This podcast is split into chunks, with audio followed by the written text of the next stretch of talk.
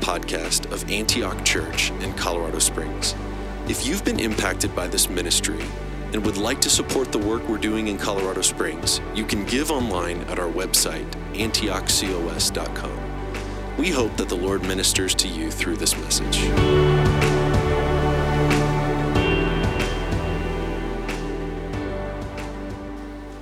All right.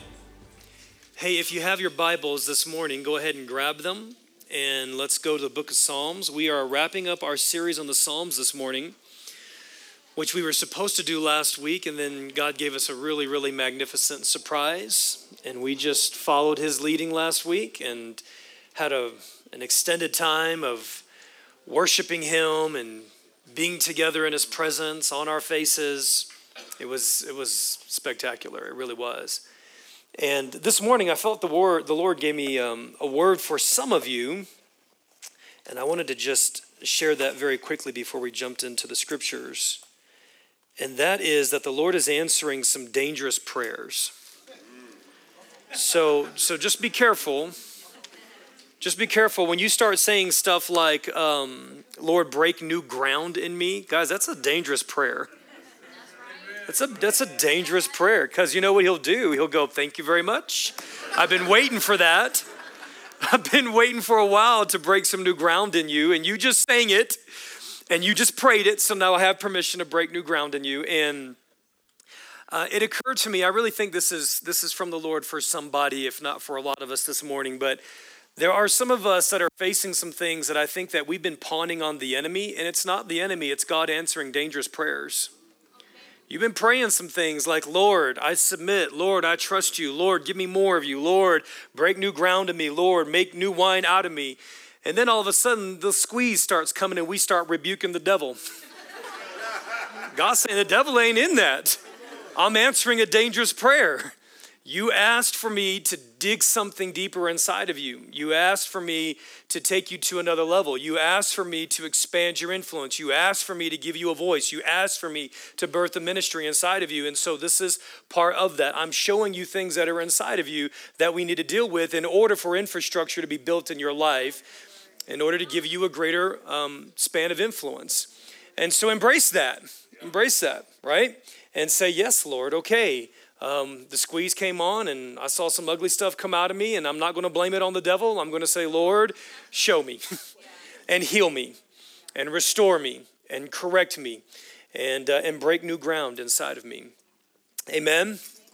Um, I love that little line there. We need a greater grace to trust you more. I don't, I don't think in all the years that I've sang that song, "Tis so sweet to trust in Jesus." That line, "Oh for grace." To trust you more. Oh, for grace. You know, some of us are being positioned to go into deeper spaces with the Lord, and that requires a greater grace. That requires a greater grace. And so ask the Lord, and I, be, I believe you are. I believe a lot of us. How many of you in the past several weeks, you've just filled some of the squeeze on in new ways? And you're going like, "What is this? What what what the, what is this?" Right? Well, I think the, I think the Lord is in this, and I want to encourage you. And uh, and there is a greater grace to trust Him more. There is a greater grace to discover Him and and to see what He is up to, and to participate with Him in what He is building in your life for the sake of the world around you. So, can I pray for you this morning before we jump into Psalm 146? Father, thank you for grace to trust you more. And thank you that you are a God who hears everything that we say. And uh, Lord, you don't trick us. You are so good. You're so faithful. But you, you, you do work with us to get to a place where we can say, God, yes. Yes, I submit to you. Yes, I give you permission. Yes, Lord, take me into uh, deeper territory in you. And, and then you go to work. And Father, today, help us to see that even when it's painful, help us to see, even when it's difficult, so challenging, that you are at work inside of us. This morning, we prayed in our time of pre service prayer for hearts to be healed. And we prayed that there would be literally a river of God's Spirit that would flow through this house today. And that it would go into the deepest spaces and places of our hearts, our minds, our imagination, our memories, our emotions, even into our physical bodies, where our physical bodies have been keeping score with the resentment and the offense and the betrayal and the disappointment inside of us. And we are praying today that a river of God's Spirit would flow into every space of this house and into every space of our lives, our marriages, our current marriages, our past marriages. Father, just let your river flow in us today. Let it resurrect things inside of us that have died. Let new life enter into us today. Let new life enter into our imagination. Father, we just kept saying this over and over again in pre service prayer. We're praying that hope would be rooted in our soul. And so, Father, we pray for the seeds of hope to take root in us today. Let the seeds of hope take root in us today. Reform our imagination to come into alignment with the hope of God. Heal us and restore us. We pray today in Jesus' name. Amen. Amen. I hope that word encourages somebody. Turn with me of your Bibles, if you would, to the book of Psalm 146. Psalm 146, and we're going to close out our series on the Psalms. Um, th- this has been particularly a very good series for me personally. Uh, I've read the Psalms my entire life, but I've just have seen them in a different way um, theologically. I have seen them in a different way personally, and just marinating in the Psalms has um, tenderized me. It has given incredible perspective. It has helped frame some of my previous experiences. It is helping to frame some of my current experiences. And I'm pretty amazed at how difficult a life and how difficult a time uh, the psalmists, David and Asaph, some of these are Solomon, Moses, sons of Korah, but they, they are not, they're not holding back the challenges of life in God and a lot of relational pain, a lot of running from their enemies, a lot of betrayals, a lot of disappointments. And they are so vocal with those things. And I recall the first message that Jonathan preached. It's, it's learning how to take those conversations and direct them upward. And the Psalms is all about it's not that we can't feel these things, Real faith in God, authentic faith in God, is not about squelching. It's not about over spiritualizing. It's not about ignoring or evading. It's about uh, doing the, the hard work, really. And it takes hard work to articulate what it is now that's happening on the inside of me. It takes uh, a real self awareness to articulate God, I am very, very disappointed by this. I'm disappointed with you. I'm disappointed with how this works out or how it has worked out. And then to put language to that and then direct that right back to God. And there is something that is sacramental, something spiritual, something where God is literally breathing in that space where we can wrestle to find language to say, God, I don't understand this. And I'm, and I'm really, really having a hard time with that. And I'm here to tell you, God is right there in the middle of that. He is engaging in those kind of conversations with us, and they are shaping our faith. They're strengthening our faith. They're revealing more depths of who He is, and it really is such a critical part of the Christian life. So, um, obviously, with 150 Psalms and 52 Sundays out of the year, we're not going to hit all of them. We did the best that we could to uh, try to categorize different types of Psalms royal psalms, psalms of lament, psalms of praise, and doxology. Um, but our hope is that we would learn how to um, develop a richer and more authentic and more intimate life with Jesus and allow the Psalms to help us towards that end.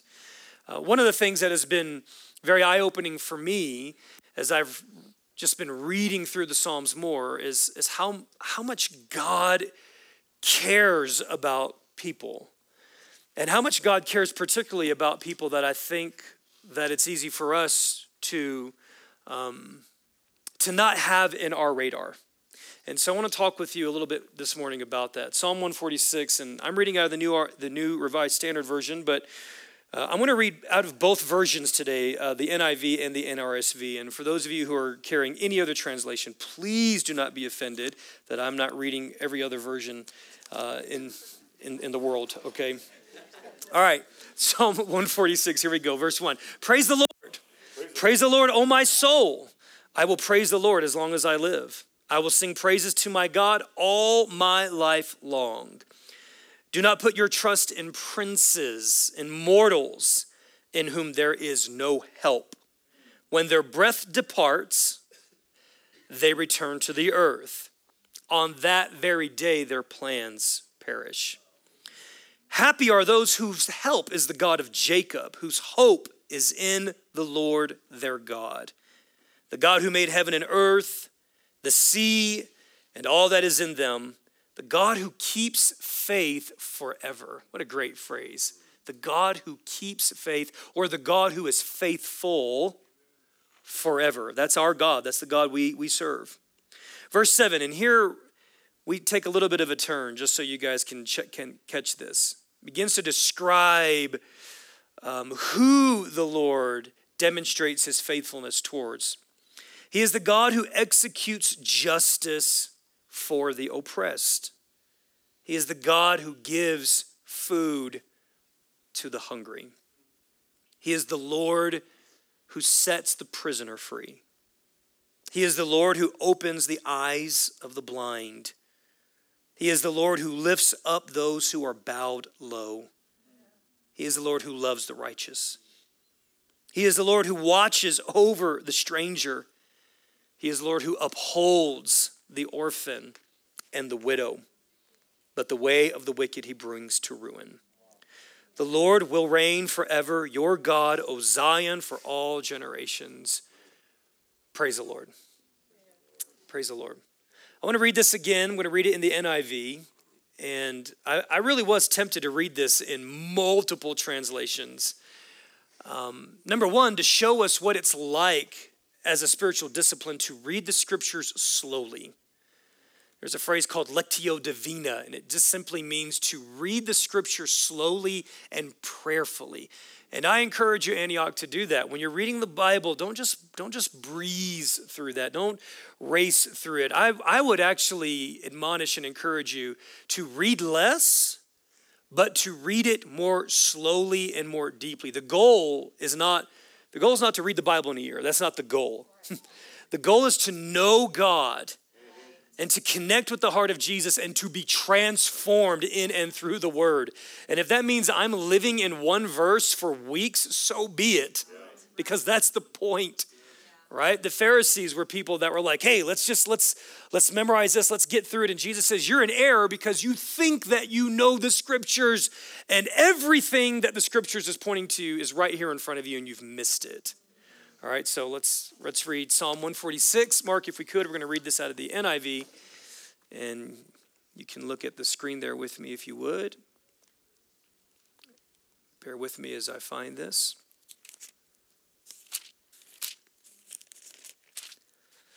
Psalm 146 Praise the Lord. Praise the Lord, O my soul.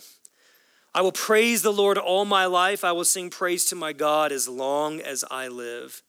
Do not put your trust in princes. Think about that. Like when the Bible says, don't put your trust in princes. Now, we don't have princes in America. What is that referring to? What could that be referring to? Think about that. Could the Bible be saying, hey, you know, next year's an election year. How many of us put our trust like the trust that is devoted solely to King Jesus. How many of us are putting that in a political party? Right? How many of us are putting that in an individual? How much how many of us are putting that in, you know, a particular president, the president of our choice? I think that's part of what the psalmist is saying here. Don't put your trust in princes. It's not that we cannot be engaged faithfully. It's not that there's no role for Christianity and government to have some kind of conversation, but I think what, what the psalmist is getting here is that deep in the core of our being, in the core of our faith, do we have more trust in an American system of government than we do in the sovereignty of God? We got to think about that. Because honestly, we have to evaluate the things that are coming out of us, whether it's on Facebook or Twitter or the conversations we have. Why are they so volatile? Why are they so volatile? Why is it that we cannot hear our neighbor who calls him or herself brother or sister in God? Why is it? Why is it that we act that way? I'm curious if there's, there's a fear and anxiety. There's a fear and anxiety in, in the way that we have come to enjoy life. Guys, I want you to know if, if we don't get anything else as we learn how to live in and examine the scriptures. And there's a reason why the Old Testament is so powerful and important for us. The Old Testament is the journey of an exiled people. And where will our faith be? Where will our faith be if, for some reason, some day, we end up being an exiled people? Will we still remain faithful to Jesus? Will our primary allegiance be to the kingdom of God and not to the kingdom of the Republican Party or the Democratic Party?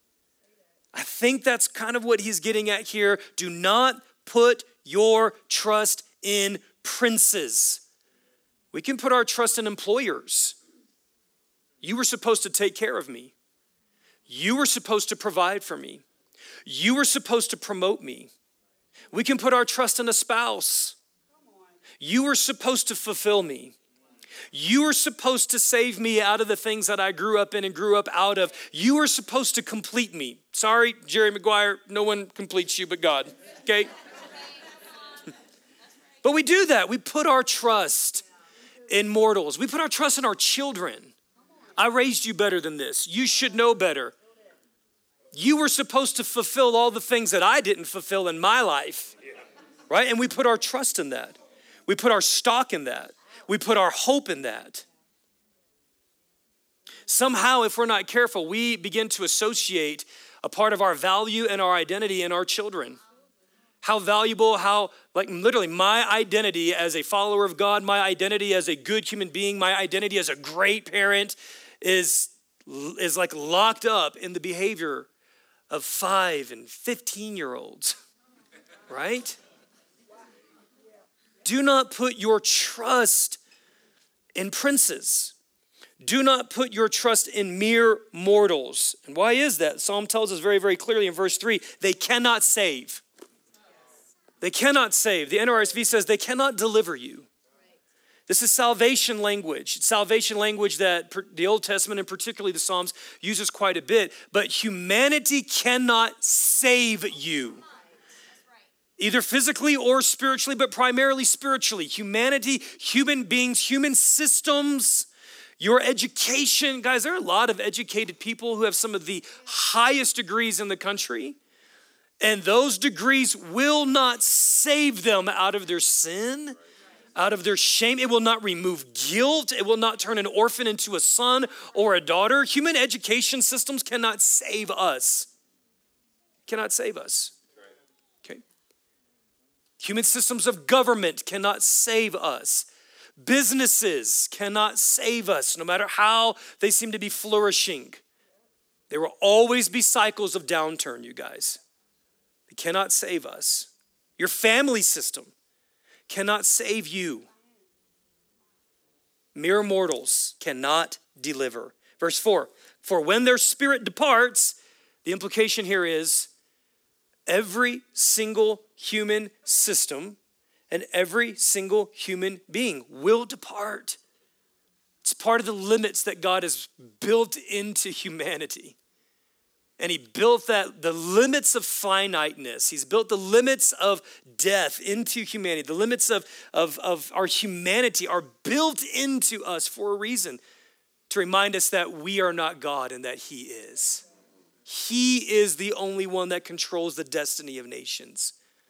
He is the only one that can bring true shalom, true peace into the deepest parts of our lives individually, of our family units, of our churches, communities, nations, and, and so on and so forth, generationally. Verse 5 Blessed is he or she whose help is the God of Jacob, whose hope is in the Lord, his God. My hope today is number one, that we would do some serious evaluation on where we've placed our hope. Let's do some serious evaluation on where we've placed our hope. Guys, I, I, I want you to know that um, legislatively, I think it's right and I think it's good and I think there's there's healthy elements of it because the scriptures are very clear that when the righteous are in leadership, the people prosper, the people rejoice. Scriptures say in Proverbs that when the wicked lead, that the people go into hiding. Why? Because, because wicked governments and wicked leadership and, and wicked systems are ran by fear and control. So I, I, I believe, but a law is not where I place my trust no matter how good and right and just those laws might be. Our hope for the future is in the faithfulness of God.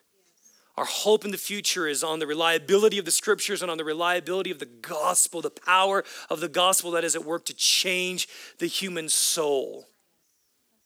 I mean, the issues that we're dealing with today, whether it be immigration or race or whether it be equality for women, whatever it is, whatever the issue is today, uh, laws are not going to transform those issues. There will, be, there will still be young people that get pregnant if we have laws that say that we cannot commit abortions. There will still be young people that get pregnant. There will still be people that are afraid of what to do and not, not knowing what to do with that baby inside of them and feel like the only thing that they can do is to end the life of that child. That will still be a reality.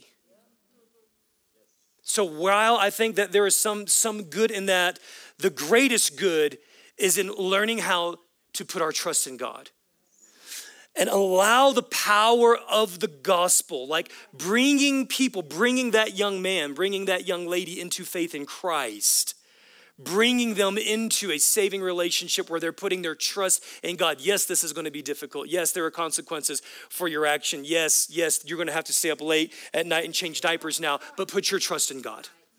Put your trust in God. He's going to walk you through it. He's going to get you through this. You can make this. Put your trust in God. Are you hearing me this morning? Let's just keep reading through this. Verse, uh, verse 6 He is the maker of heaven and earth, the sea, and everything in them. We're not talking about an arbitrary deity out there. We're talking about the one who created everything the powerful one, the creative one, the one who saw the end from the beginning, the one who has worked out redemptive options for every broken decision. Like, listen to that. He is the one who has worked out a redemptive option for every sinful mistake. He is the one who has worked out a redemptive possibility for every place of brokenness in our story. There is a redemptive out. There is a redemptive option. There is a door that leads to redemptive beauty in every single place of brokenness in your life. The world is absolutely ruined by sin. It's ruined. It's ruined. It can, it can be so disheartening, guys, right? It can be so disheartening when you look at and when you start to touch when you start to touch i mean some of you guys know this way better experientially than i do. Some of you you know are engaged in the reality of the brokenness of the foster care system. You're in, engaged with the brokenness of dhs you're engaged with the brokenness of, of human beings that are being stolen and sold. I mean some of you guys you have touched this and it can be so disheartening but I want you to know that somehow, some way, I have to have faith. I have to have hope that there is a redemptive option for every place where sin has stained the world. That is the hope of the gospel. That is the hope of the resurrection. That is the hope that we believe in. Not in princes, not in systems, not in humankind. So let's take a look at who this God is. He is the Lord who remains faithful forever. Can I just speak that over you today? Can I just speak over your life right now? He is the Lord who remains faithful forever. Can I just say over you that it is impossible for him not to be faithful? That it is impossible. That when your situation feels like, God, you've not been faithful, I want you to know he's working behind the scenes. He is at work in your life. He is at work to show himself faithful in every place of brokenness, in every disappointment, in every dream that you built with another man, with another woman, with your children, with your parents, with your business, and that dream is now no longer a reality, I want you to know that there is redemptive hope because He's faithful. He is faithful. He did not abandon you in that situation. He is still moving and working on your behalf. I choose to believe that. I choose to believe this morning that He is the Lord who remains faithful forever. He upholds, now look at this, He upholds the cause of the oppressed. I want you, if you would, to identify, and I just wrote these down just because they became so like they were just shining at me. But I, I want us to take a look at several groupings of people. Uh, number one, beginning in verse 7, he upholds the cause of the oppressed. So if you're taking notes, just write the oppressed, because that is a grouping of people that is important to the heart of God. He upholds the cause of the oppressed.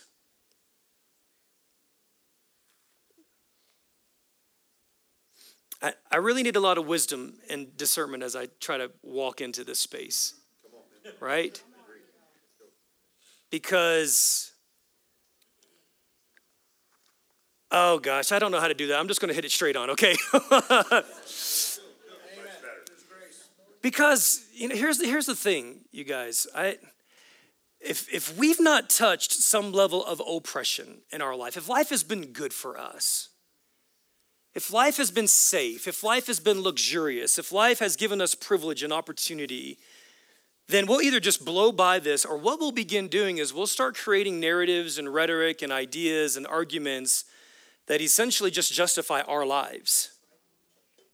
Right? Because because we don't know what that looks like. We don't know what physical oppression looks like. You know, it's, it's easy for us to just throw scriptures at someone who's been chronically sick for years and we've not. It's easy. That's easy, right? It's easy. Man, just, just pray a prayer, just have faith.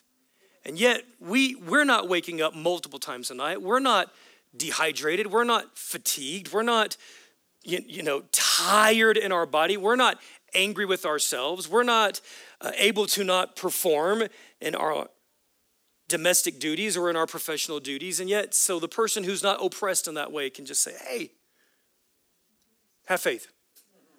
Okay? Systemically, if we've never experienced any type of systemic oppression, I, um, I don't want to get too deep in this, but um, you know, when I went to go buy a house, and I went to the, uh, what's that first person you go to buy a house? You guys help me. Yeah, well, you go to the realtor, and then I mean, we just start with the realtor, and then you go to the mortgage. What's it called? The mortgage lender? Yeah, the mortgage lender, right? Yeah. I didn't go there, and I didn't have I didn't have realtors going, "Hey, Jade, I, I know that you really like that house over on this side, but you can only buy homes in this part of the city." Do you realize that that's reality for some people, even still today? Do you realize that in the 50s and 60s and 70s that there were particular race of people that in our country that wanted to buy homes and that the government had actually legislated that they could only buy homes in red line districts of their city? And then when we say things happen like Ferguson, we go, why are they, why are they just so mean and so mad?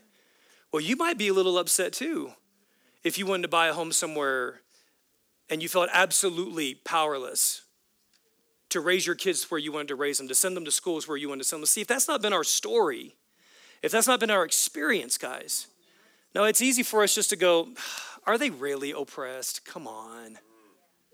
Guys, listen. The point of it is this the point of everything, the point of the scriptures is for us to say, though this may not be your experience, though this may not be your belief system, though you may not understand this, will you love me and trust me enough Will you, will you respond to my invitation to come into a space that is reality for other people and allow my compassion and mercy to change your life, even though this hasn't been your experience? He upholds the cause of the oppressed. If for nothing more, if for nothing more, than for us to say, This is important to God and I don't understand it. I mean, do we have enough humility to say that? Do we have enough humility to say, um, you know, to, to literally push away the cultural arguments? Okay, because because I'm not I'm not reading newspapers here. I'm not I'm not quoting Rush Limbaugh or Glenn Beck or people on the other side. I'm not quoting them. I'm quoting the heart of God that says, those that are oppressed matter to me. Okay, let's just, I mean, let's just keep reading here, right? He gives food to the hungry. Now remember, this is the God who remains faithful forever. This is the God who is saying, Put your hope in me, not in mortals or princes. Okay, so this, I mean, there's a reason why it starts off, and this is the God who's worthy of praise. The psalmist starts off and says, Praise the Lord. He's speaking to the congregation. Praise the Lord. He's speaking to his own soul. And then he goes right into, I've, I've, i think that we have put our faith and our trust in human systems, and we shouldn't be doing that. We should be putting our, our faith and trust in God. Which God? Which God? This God. The God who upholds the cause of the oppressed. That God. That God. Now, is it possible that we don't know that God? I mean, is it possible that we know an American God, but we don't know the God of the scriptures? Right? I don't know. I'm just saying, I'm just kind of wrestling some of this out right here. Is it possible that we know the God of our religious tradition? Or we know the God of our denomination? Or we know the prophetic God? We know the God of power? We know the God that moves spectacularly, but we don't know the God who upholds the cause of the oppressed. We don't know that God. And they're not two gods, right? We don't know this part of our God. It's, it's, it, it's funny, and I have to, have to catch myself when my kids ask me questions. But they ask me certain questions, and I just, but they're in awe. They're like, Dad, you played football? I mean, they, they both, this past week some, you know, Milan turned 12 yesterday. And then so I was sharing some of stories with her about when I was 12 and just engaging in conversation with her. And somehow we got on the topic of sports. And she was like, Well, what sports did you grow up playing? And so I rattled off these various sports. And she was like, You played football? And um, I said, Yeah, babe, I played football. And I was almost like, Yeah, I played football. What do you mean? What are you, what are you talking about? Right? But I'm, you know, I, I think there's that same reality that happens with us and God, right? God, you you fed the poor?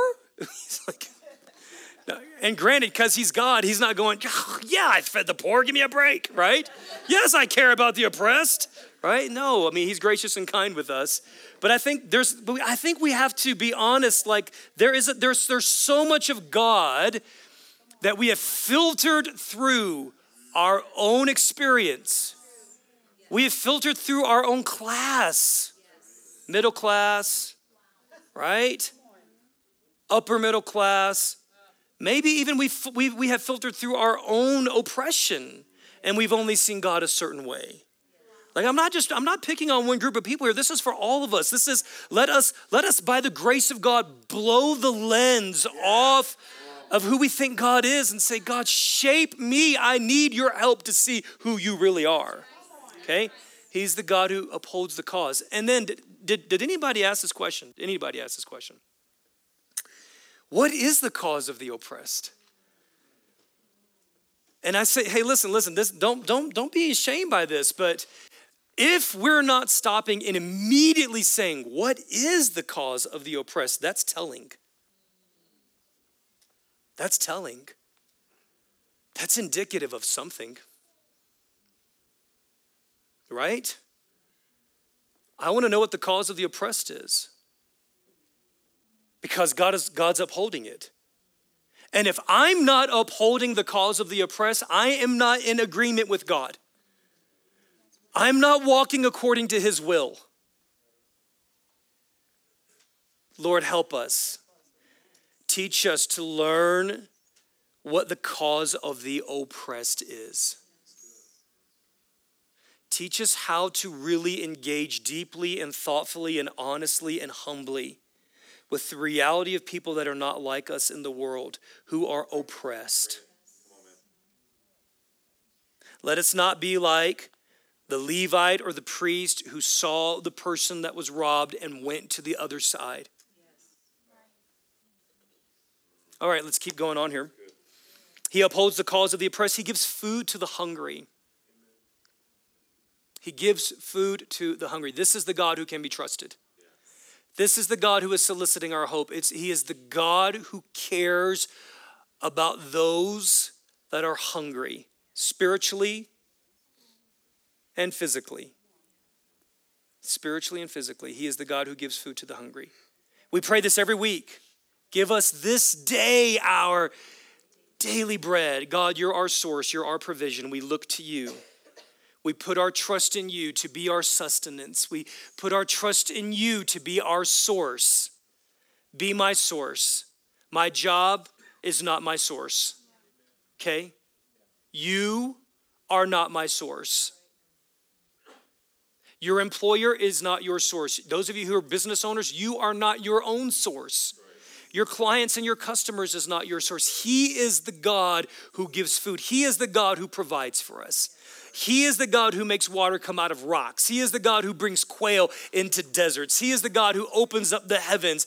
He is the God who can give you what you need. He gives food to the hungry. But let's focus in on that people group known as the hungry. Who are the hungry in your life?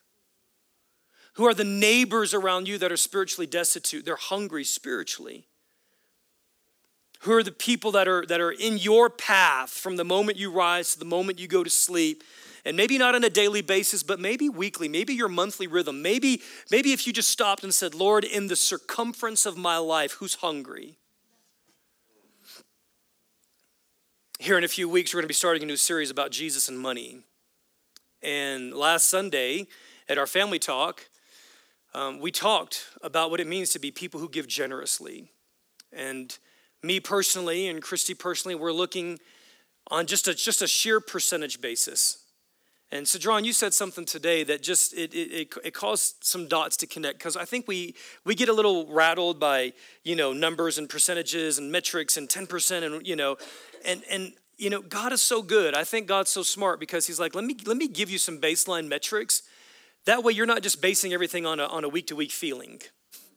Uh, this week I feel like this week I feel like honoring Psalm 146 and caring about the hungry and this week I this week I feel like 2% and this week I you know whatever I have in my pocket I'm going to No God God said listen guys everything's not about feelings and over spirituality like I'm going to give you some baseline metrics to help guide your life and then you can grow beyond that. And so we're looking at our life and we're saying what what do we give? What do we give?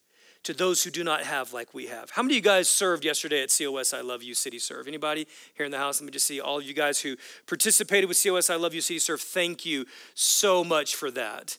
Yesterday, my daughter and I had the opportunity to serve at a ministry called Mary's Home that's here in this house. It works in connection with another ministry that one of our families served at called Faith Promise. Yeah, Faith Promise. And these two ministries work in conjunction to take care of the single mother who is essentially homeless. And I didn't know this, um, and, and again, this is, this is why we do things like this, all right? Because we don't know. Because I've never been a single mom, I've never been a single dad. And I didn't know that there are people in our city called hidden homeless. You know what hidden homeless are? The hidden homeless are single moms that have to hide the fact that they're homeless because if DHS finds out that they're homeless, they lose their children. So, do you know that there's an entire people group in our city that are couch surfing and they're hanging out in their own cars and they and they're actually they're actually putting themselves in a place where they can't get help because if they show that they need help the very fact that they're vulnerable and need help will be the very thing that takes your kids away from them. See we guys listen right? We don't know. We don't know and I think the most dangerous place to be is when we don't know, but we assume that we do know, and we make these bold statements of certainty that are they're just arrogant statements, and it's not Jesus, and it's not Christianity, and it's not it's not who we're supposed to be, guys. I'm just calling you to another. I'm just calling you higher. And honestly, if you've not if you've not really if you've not read a book about it, if you've not traveled a road with somebody more than more than five or ten conversations Okay, if you've never sat down and had coffee or went into the home of an immigrant, like all we're doing is we're basing arguments and rhetoric on ideals. That's, that's all we're doing. And if you love your ideal more than you love your neighbor, there's something wrong with your Christian faith. If you care more about being right than you care about helping someone who's hurting, we got to we got to evaluate our Christian faith. We have to evaluate it. He is the God who gives food to the hungry. So, right now in our city, you know what? I, hey guys, listen. You know what? That that single mom, she didn't ask to be abused by her by her drunk husband. She didn't ask for that. You know what the cause of the oppressed is? It's the person who's vulnerable to unjust power. The oppressed is the one who is vulnerable to unjust power. I guarantee you that that, that woman did not, did not stand there and say, I do, and dream about living in her car. She didn't dream about that. She didn't dream about that. Or what about the woman whose husband was unfaithful? And she stayed in the yoke. And she prayed and she fasted, and year after year after year. Okay, th- th- these, these are real lives and real stories. Okay? And we, we can take this wherever we need to go. From women to people that are wrestling with the brokenness of their sexual identity. And we can sit back and go, oh, it's just so plain. It's not plain. Were you ever molested? It's not just plain, it's not just black and white, it's not just easy. Okay, were you abused? Okay, it's not just plain. Okay, he is the God who gives food to the hungry. He's the one who recognizes where someone is deficient and cares about that need. He cares about that need their emotional need, their relational need, their spiritual need, their physical need, their social need, their financial need. He's the God who is aware of the needs that we have and He cares deeply about them. That's who He is. That's who your God is. That's who my God is. Look at this. He is the Lord who sets the prisoner free. He is the Lord. That's who our God is. You know, I, I'm, I just almost wonder if, if we just follow that God a little bit more deeply, if the world will be a little bit more sympathetic to the fact that we're Christ followers. Maybe if we just. Maybe if we just focused on these realities of who God is more than trying to get our guy into the presidency or more than trying to get our bill passed, right? Maybe if we were maybe if we were like, "Hey, like man, we care about the prisoner. we care about the person who's living in oppression. We care about the person who's living in a system of life right now that is perpetuating illiteracy, that is perpetuating self sabotage, that is perpetuating broken relationships. There's a reason why people act the way they act, and God cares about bringing freedom to people that are in prison. He's the Lord who sets the prisoner free. Maybe that person who keeps, you know, disappointing you and betraying you, maybe they're really just a prisoner and they don't even know it. Maybe they're a prison, prisoner to their own victimization. Maybe they're a prisoner to their own resentment. Maybe they're a prisoner to their own self hatred. And He's the God who wants to set the prisoner free. He's a God who wants to forgive debts. He's a God who does not hold our sins against us. And so listen, guys, I listen, I know, I, I know to a degree, to a small degree, I know what it's like to be disappointed, to be let down, to be hurt, to be betrayed, to be unjustly criticized. I know what that feels like, but here I'm here, I'm here to tell you today, he, He's the God who sets the prisoner free, okay? Which means that God doesn't give us a license to hold anybody prisoner. Set them free. Set them free in your heart. They were wrong. Okay, what they did was wrong. What they did was unjust. What they did was a violation. And God's going to deal with that. But you you entrust them to the Lord. Let God heal you. Let God restore you. Let God set you free. All right? So that you can go. You were called to be a liberator. That's what we're called to be. We're called to be liberators, walking in the ministry and the anointing of Jesus. We're going to go there in a minute. Verse 8 The Lord gives sight to the blind. Lord, give sight to the blind. How many of you guys have ever had moments in your life where Jeff and I were talking just this morning, and I've had, it seems like several of these conversations over the past couple of weeks. Lauren Oscom in the ministry of the nursery this morning, she was like, ah, the emotionally healthy leadership class is so good. I wish I had that years ago. I was like, Lauren, you're 25. but yes, I agree, right? How many of you guys have had that moment where you're like, oh my goodness, I've lived so long without understanding that I'm a son or a daughter is deeply loved, my value is not in. How many of you guys have had those moments where you're like, oh my God, God cares about people that are not like me? Because whatever it might be, right? I, I feel that all the time. But listen, He's the Lord who gives sight to the blind. I'm blind. I'm blind.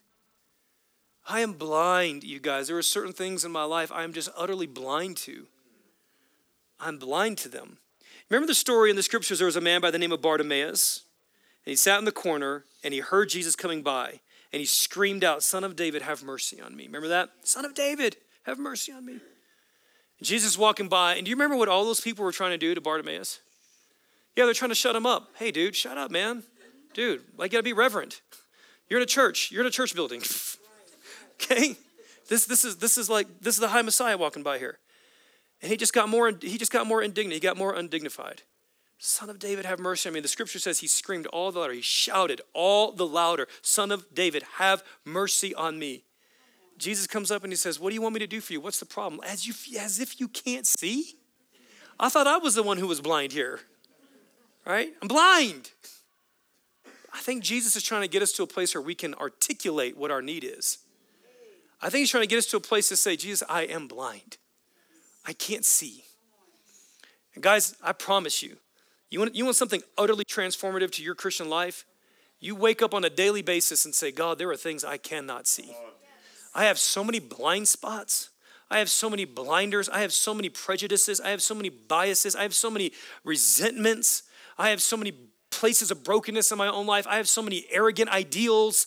I have so much Western Americanism in me. I have so much middle class America in me. I'm blind. I'm just blind, God. And it's not my fault that I'm blind. I'm coming to you and saying, Help me because I'm blind. He's the God who gives sight to the blind. He is the God who will bring you understanding. He's the God who will bring you revelation. If you will say, Son of David, have mercy on me. I can't see this. I can't see this. Lord, I'm a white male. I'm a white male. I can't see this. I read a book um, several months ago, uh, written by a couple of great scholars. Called it's just called Women in Ministry. And I did not know this, and I don't want to get into all the depths of this at, at this venue, but at some point I will. You better believe I will.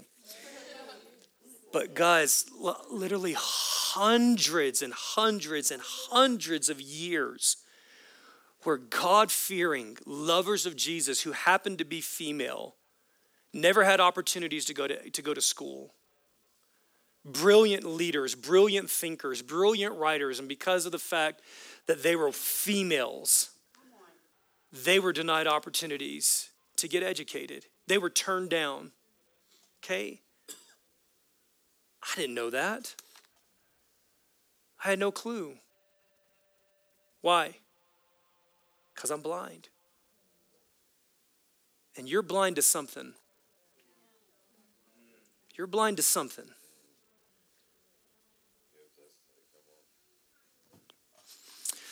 The Lord lifts up those who are bowed down. Reminds me of the Beatitudes, right? Blessed are the poor in spirit, for they'll inherit the earth. God responds to humility. God sees you in your low estate. He sees you. He sees you in your brokenness. I've resolved a couple of things in my life. I've resolved that if I don't know anything else, if I don't know how to do anything else, Lord, I'm, I'm going to know how to be broken. I'm going to be really good at that. I'm going to be really good at falling on my face, weeping my guts out, and just saying, God, break me. I respond to brokenness. I choose brokenness. I choose the path of brokenness because if I don't know anything else, I know that He's the God who lifts up the lowly. I know that He is the God who is in the trenches with you. I know that He is, he is the God who is not far away from, from your pain when you are lowly. And that could be lowly economically, that could be lowly um, in status, just, but that could be lowly in your soul as well. God, I'm in, a, I'm in a low state. He's the God who comes down and he lifts the lowly. That's what the incarnation is all about. You understand what I just said? Yeah. That, is, that, is, that is the entire point of the incarnation. That he didn't remain distant from us, that he came and he became lowly with us, and he became one of us, so that in our place of lowliness, he could lift us up. This is the God we serve. This is the God who can be trusted. Because mortals and princes don't do this kind of stuff, guys. The Lord loves the righteous. Let me just end with this. He is, verse 9, He is the Lord who watches over the alien. He is the Lord who watches over. Why does my Bible say alien? Yours says foreigner. I like foreigner better. All right? He is the Lord who watches over the foreigner. It's probably really good that I've ran out of time right now. Oh, like, just for a second, can we just push pause on American exceptionalism?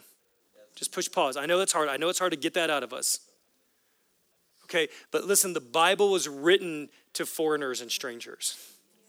We come from a tribe of foreigners and strangers. We come from a tribe of you know you know what this is like. You guys you guys see those those movies, you know, those movies where like you got the you know the kid who's a social outcast and then they strike a deal and somehow like they become cool and popular like overnight right? And then all of a sudden they're hanging out with all the cool and popular kids and then like all the social outcasts that they were running around with like they were like whatever dude you know they're totally displacing. You guys you guys know what i'm talking about? You've seen those you've heard those narratives. That's us. That's american christians those American Christians are acting like we don't, we don't know. Oh, no, we didn't come from a, a line of slaves. No, you come from a line of slaves. The children of Israel lived in slavery for 400 years, and that was just the first time. Okay, our Savior, our Messiah, was an immigrant. He fled his home. Joseph and Mary were dependent upon the benevolence of people in Egypt. And yet, and yet we go, we don't want to associate with that. Those are the parts of our story that we want to hear. Right? Guys, come on. Can we just stop and just think about this? Because the God that we say that we serve, not the God of America, but the God of the scriptures, okay, the God of the Christian faith that has lasted since the resurrection of Jesus, He's the God who watches over the foreigner and the stranger. He cares. And I'm not saying that this is simple. But what I am saying is, is that we have to push through our inner biases and our political affiliations long enough and deep enough until we become more faithful to the God of the scriptures than to our political ideologies.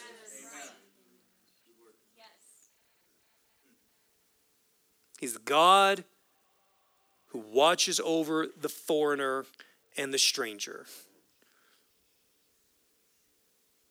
And I think, honestly, guys, we would do really, really well if we just looked at all those people groups and somehow, with our prophetic imagination, we try to just put ourselves in those places. What would it look like if you were on the run?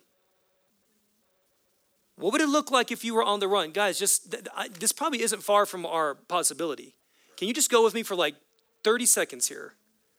Because if, if, if things shake down, okay, and massive persecution hits, and we end up fleeing to Mexico,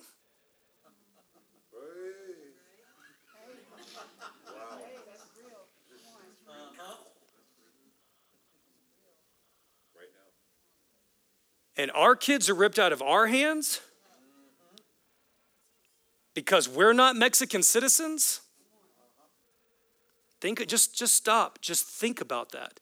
Somehow put yourself, you're a grandparent and you got your twin babies and you're fleeing for your life and you're hunted down and you're arrested and children are ripped out of your arms I'm not trying to get into what's right or wrong right now. I'm just trying to get into get get yourself into that space. Get yourself into that humanity. Get yourself into that level of humanity.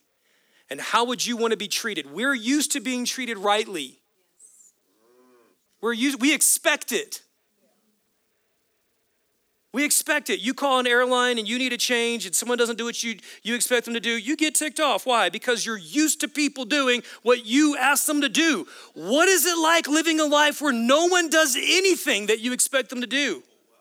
Where you're absolutely helpless and powerless. I want you to know that God cares about those people. And if we proclaim to be Christ followers, then we need to care too.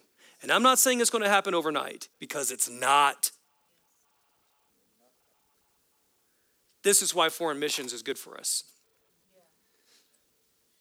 Because when you go into immigration in Pakistan or any country, you know, they're like, yeah, I'm not impressed. Right? right? You have zero rights. Come on up here, Jonathan. Ministers at the table, would you come forward, please? It took way more time than I should have. God, thank you for Psalm 146. Shape us and form us and change us. Heal us, God in Psalm 146.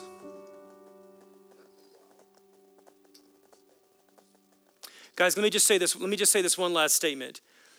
Like, these are very, very human issues, but humanism is not the answer. Okay? Do you understand what I mean when I say humanism is not the answer? Just being human activists is not the answer here. It is, it is drilling deeper into the heart and the wisdom of God. There is a wisdom in Scripture and there is a compassion in the heart of God that will resource us for these very, very complex human social tasks. Okay, so the answer here is let's not just go do more good stuff. It is God. Break us, convict us, heal us, shape us, change us, teach us, help us. God, we, we need you, God, have mercy. Christ, have mercy. Father, forgive us for the things we have done and the things that we have left undone. We have not loved you or our neighbor as we should.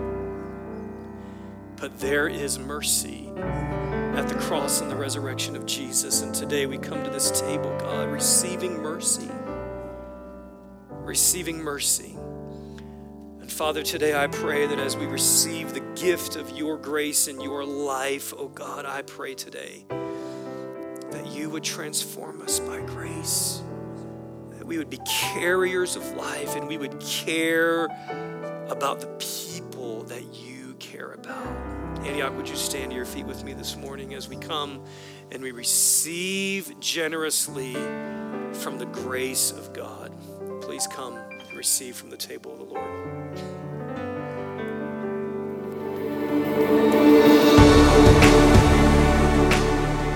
Thank you for listening to the Antioch Church Sermon of the Week. For more information about us, visit antiochcos.com.